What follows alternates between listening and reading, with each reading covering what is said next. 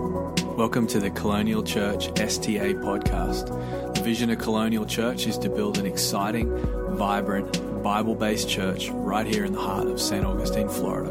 Thank you for taking the time to listen to this message. All right, we're going to be reading out of Matthew chapter 11 tonight. Matthew chapter 11. And this is the message version. Going in the message tonight.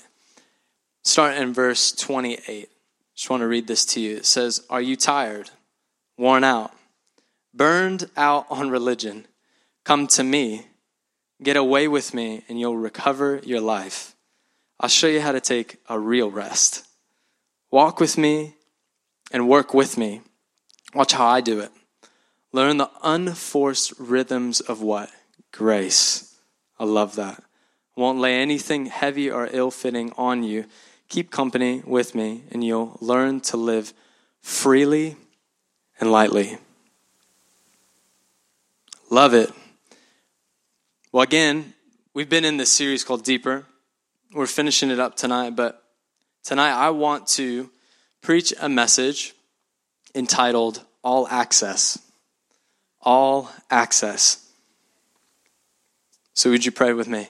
Jesus, we just thank you for tonight, Lord. We thank you for the power of your word, that it is sharper than any two edged sword, Lord.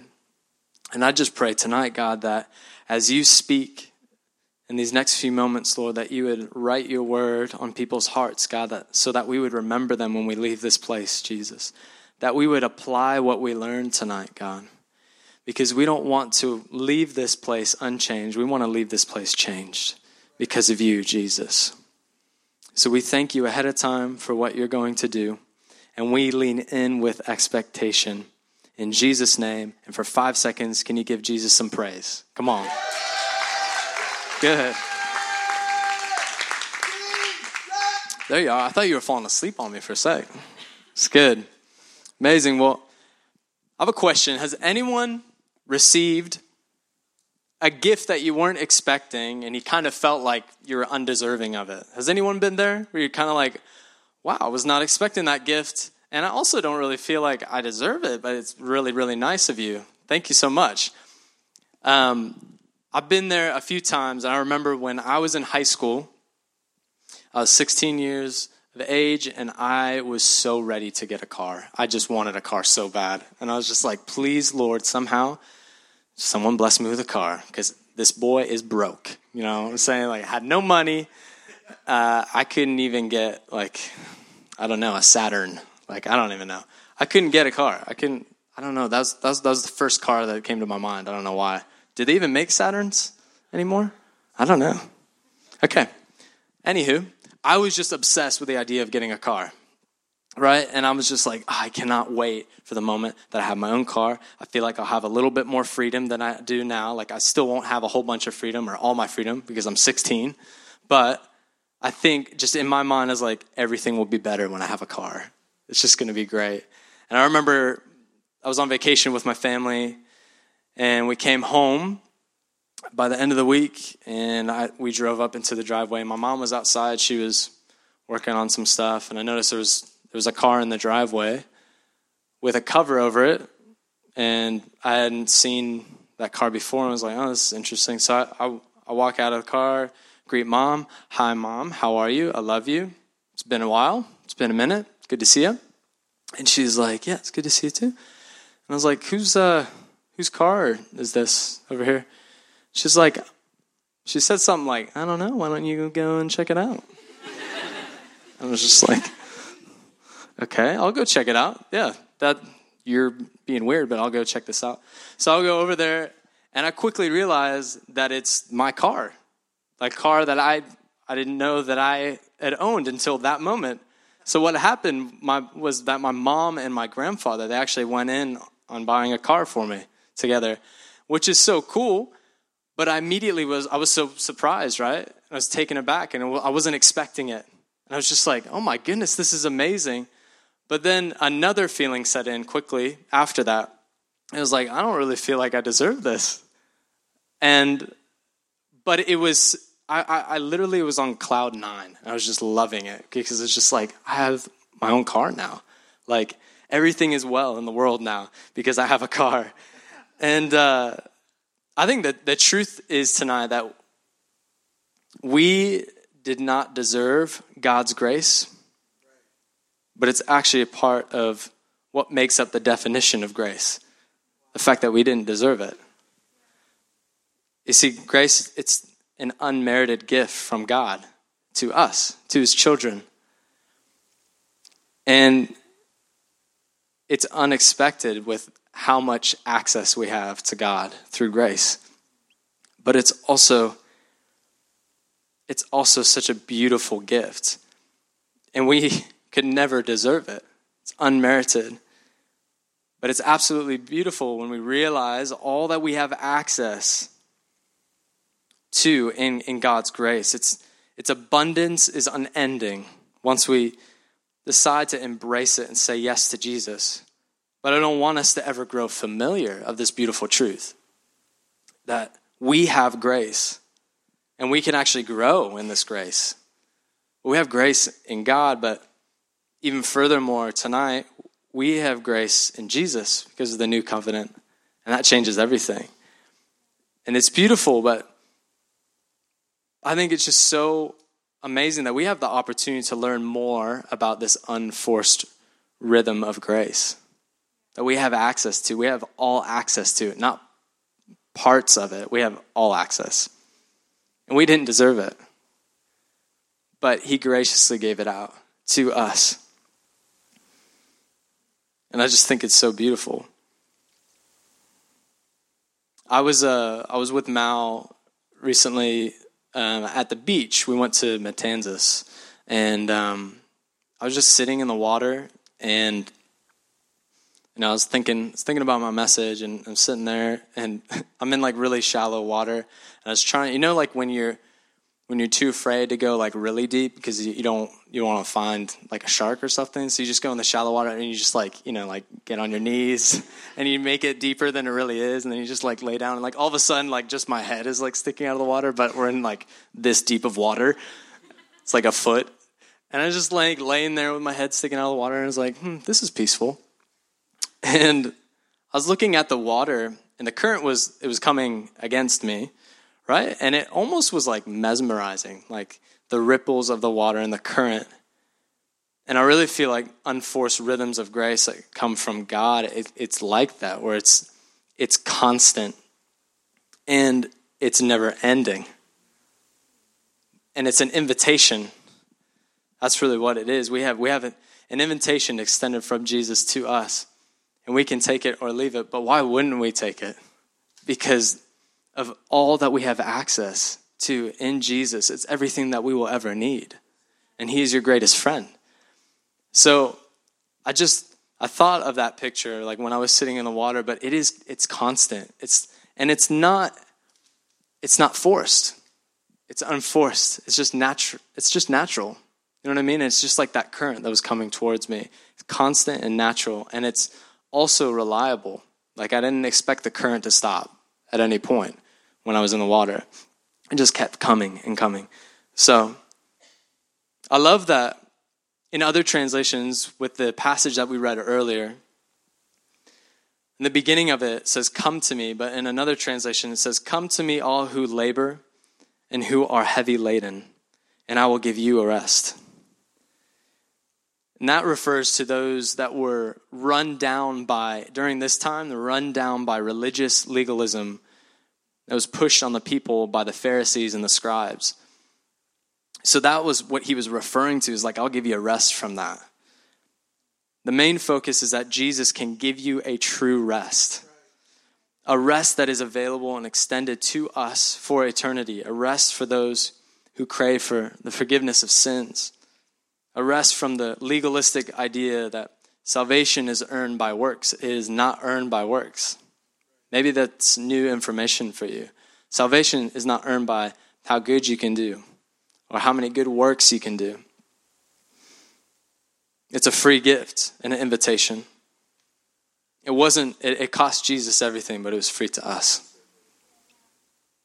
So, Ephesians chapter 2 Starting in verse 4, but actually, before we read verse 4, the, before this point in Scripture, it speaks on how we were, we we're all dead in our trespasses and sin by following the patterns of this world. But then verse 4 comes about. Listen to this. This is amazing. So we were we were dead in our trespasses and sin because of the patterns of this world, but God, being rich in mercy because of the great love that which he loved us, even when we were dead in our trespasses, made us alive together with Christ. By what? Grace. You have been saved. 6, verse 6. And raised us up with him and seated us with him in the heavenly places in Christ Jesus. Verse 7 so that in the coming ages he might show the immeasurable riches of his grace and kindness towards us in Christ Jesus. For by grace you have been saved through faith. This is not your own doing, it is the gift of God, not a result of works, so that no one may boast, for we are his workmanship, created in Christ Jesus for good works, which God prepared beforehand that we should walk in them. How amazing is that? I feel like I should read that passage every day. like it's just, there's so much in that. But it's beautiful that we, what does it touch on? It touches on that we are, we are, it's by grace that we are saved through faith. And there's this richness of grace available in Christ Jesus. It's just absolutely beautiful. It's a gift from God. And it's not through the result of works. It's not how it's given. But what is grace? I wanted to get like the actual definition. So the best place to go is Webster's dictionary, right? So I went to Webster's and I read a couple out and I wrote them down because I wanted to read them to you. So just a couple definitions for grace. This first one it says the unmerited divine assistance given to humans for the regeneration or sanctification. That's a pretty good one. Another one is a virtue coming from God. Another one is a state of sanctification enjoyed through the divine assistance. And then we see in, in the Greek, I'm probably going to murder the translation, but in the Greek, I believe it's haraz or haraz. And I wanted to read just a little piece of the definition that it mentioned when I, when I looked at this Greek word. It's beautiful.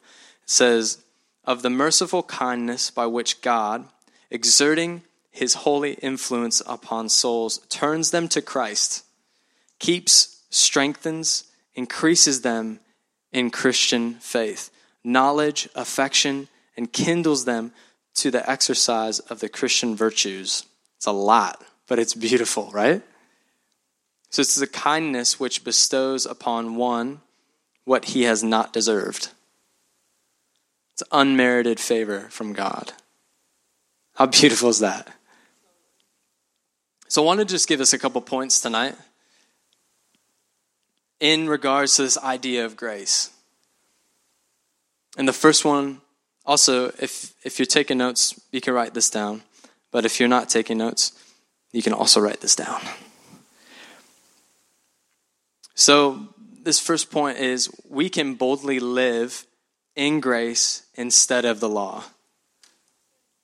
We can boldly live in grace instead of the law. Romans 6 in verse 13 in the ESV it says, Do not present your members to sin as instruments of unrighteousness, but present yourselves to God as those who have been brought from death to life, and your members to God as instruments for righteousness.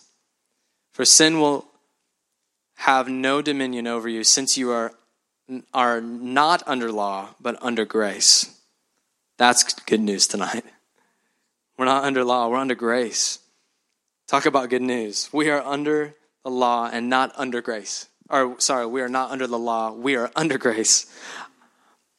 Y'all were about to be so confused just then. I'm going to say that again, though, but the, I'm going to say it again, but salvation is not earned by our works. It's not. Not the, it's not earned by the work that you put in. or off the good deeds or good works that you do. Salvation comes from faith alone. And are we justified? Absolutely. It is only through the grace of Jesus, through his blood shed on the cross for the forgiveness of, our sins. Ephesians chapter 1, starting in verse 6, it says, To the praise of his glorious grace, with which he has blessed us in the beloved. In him we have redemption through his blood, the forgiveness of our trespasses according to the riches of his grace. It's only through his grace. We were all in need of saving. And it was the richest, richness of his grace that set us free. I never want to grow familiar of that. Never want to grow familiar. But we are under grace, not under the law. We know that grace has actually been available for people for a long time. We see it in the Old Testament, even that grace, that God allowed people to live in grace, even in the Old Testament. We know this to be true because of Genesis chapter 6, verse 8 says, But Noah found grace in the eyes of the Lord. So Noah found favor by God in a time where a lot of people were not following God. But he found favor and grace in the Lord. And we also see Moses when he is confronted by God through the burning bush, he finds multiple excuses on why God shouldn't use him. But God still extends grace to him, which is absolutely beautiful. I don't know if you've noticed this, but throughout the Bible, that is a common thread where God uses insignificant, blemished people for his glory all the time. So maybe that's a word for someone in this room, and you're like, God can't use me to do great things. Yes, He can. Look at all of the people in the Bible that He used. If He can use Paul, that persecuted Christians and murdered Christians for his glory, he can use you too. He really can. But th- there's grace extended to us. But it's interesting that Moses, he even said, Please, Lord. I think it was in Exodus uh, 4. He, he's like, Please, Lord, just use someone else. like, use someone else, God. And, and God didn't give up on him. He was still like, no, no, no, I want to use you for my glory. I want you to set my people free. I want to use you. And that's what he's saying to us. He wants to, he wants to extend grace to you. And we're not under the law, we're under grace. So we can boldly live in grace instead of the law. And second, tonight, God's grace is sustainable. God's grace is sustainable. Second Corinthians chapter 12 Starting in verse 5, it says, On behalf of this man I will boast, but on my own behalf I will not boast, except of my weaknesses. Though if I should, should wish to boast, I would not be a fool, for I would be speaking the truth, but I refrain from it, so that no one may think think more of me than he sees in me or hears from me. So to keep me from becoming conceited, because of the surpassing greatness of the revelations. A thorn was given me in the flesh, a messenger of Satan to harass me, to keep me from being becoming conceited. Three times I pleaded with the Lord about this, that it should leave me, but he said to me, My grace, listen to it, is sufficient for you. For my power is made perfect in weakness. Therefore, I will boast all the more gladly of my weaknesses, so that the power of Christ may rest upon me. For the sake of Christ, then, I am content with weaknesses, insults, hardships, per- persecutions, and calamities. But when I am weak, I'm strong. So Paul was identifying the lack that he had no choice but to live in or live with. He's identifying that he, he had a lack. He's coming to grips with this, this lack of his own life that actually led him to a place of strength. Because he, in the midst of his, his human condition, he saw an advantage to it. That he is no longer to boast in, in his, his own acclimate and his own um, successes, but he'd boast all the more in what Christ is doing in his life. And that takes a humble spirit too. To boast in your weaknesses or to to really just allow God to show his strength through your weaknesses. But his grace is sufficient for you. And there's power that's made perfect in your weaknesses. But it's sustainable. His grace is enough, which is good news tonight. His grace is enough. God allows us to let go of this this idea of perfection and let God do a work in our lives. And that is the building up, that is building up strength through our areas of weakness. So I really wanted to just, before we, we go back into worship tonight, I really wanted to just read Matthew 11 again so we can kind of just meditate on it just a little longer. So I really want I just want to read this to you again in, in, in verse 28. It says, Are you tired? Worn out? Burned out on religion? Come to me. Get away with me. And you'll recover your life. I'll show you how to take a real rest. Walk with me and work with me. Watch how I do it. Learn the unforced rhythms of grace. I won't lay anything heavy or ill fitting on you. Keep company with me. You'll learn to live freely and lightly. Burned out on religion, get away with God. Grow in His grace. Let Him be your portion when everything isn't going right remember all that you have access to in God His grace and His mercy. Those are two things that are so vital that you that you can lean on at any point. That He extends mercy and grace to you for those that believe. And we didn't earn it, but He freely gave it to us.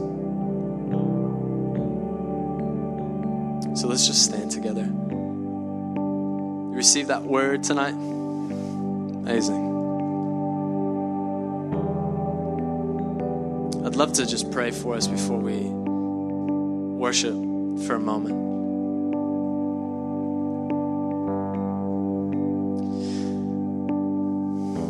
Jesus, we just um,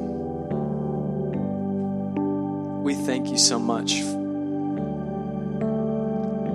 for all that you've done us, God. And right now, in this moment, we we remember what you've done for us, Jesus.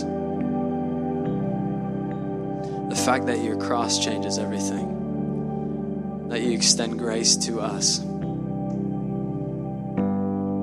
We thank you that we can grow in your grace, and I pray that that we would begin that process tonight, God, that each person individually would, would be reminded often of all that we have access to in you, which is your grace, Lord, and your mercy and your love.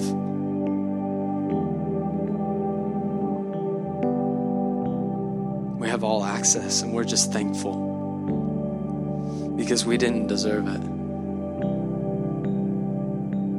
But you gave it to us still. So, Lord, again, we, we lay our lives down to you. We say yes to you again, God. We're not gonna we're not gonna try to earn it through good works, Lord. We, we're just gonna turn and look to you and say thank you for it. We love you, Jesus. We praise you. Well, we hope you got something out of that message. We would really love to connect with you. Why not join us at church on Sundays or connect with us at colonialchurch.life? We would also love it if you could hit the subscribe button, maybe leave a comment for us or a review to really help us move the ministry of Colonial forward. In Jesus' name, God bless you.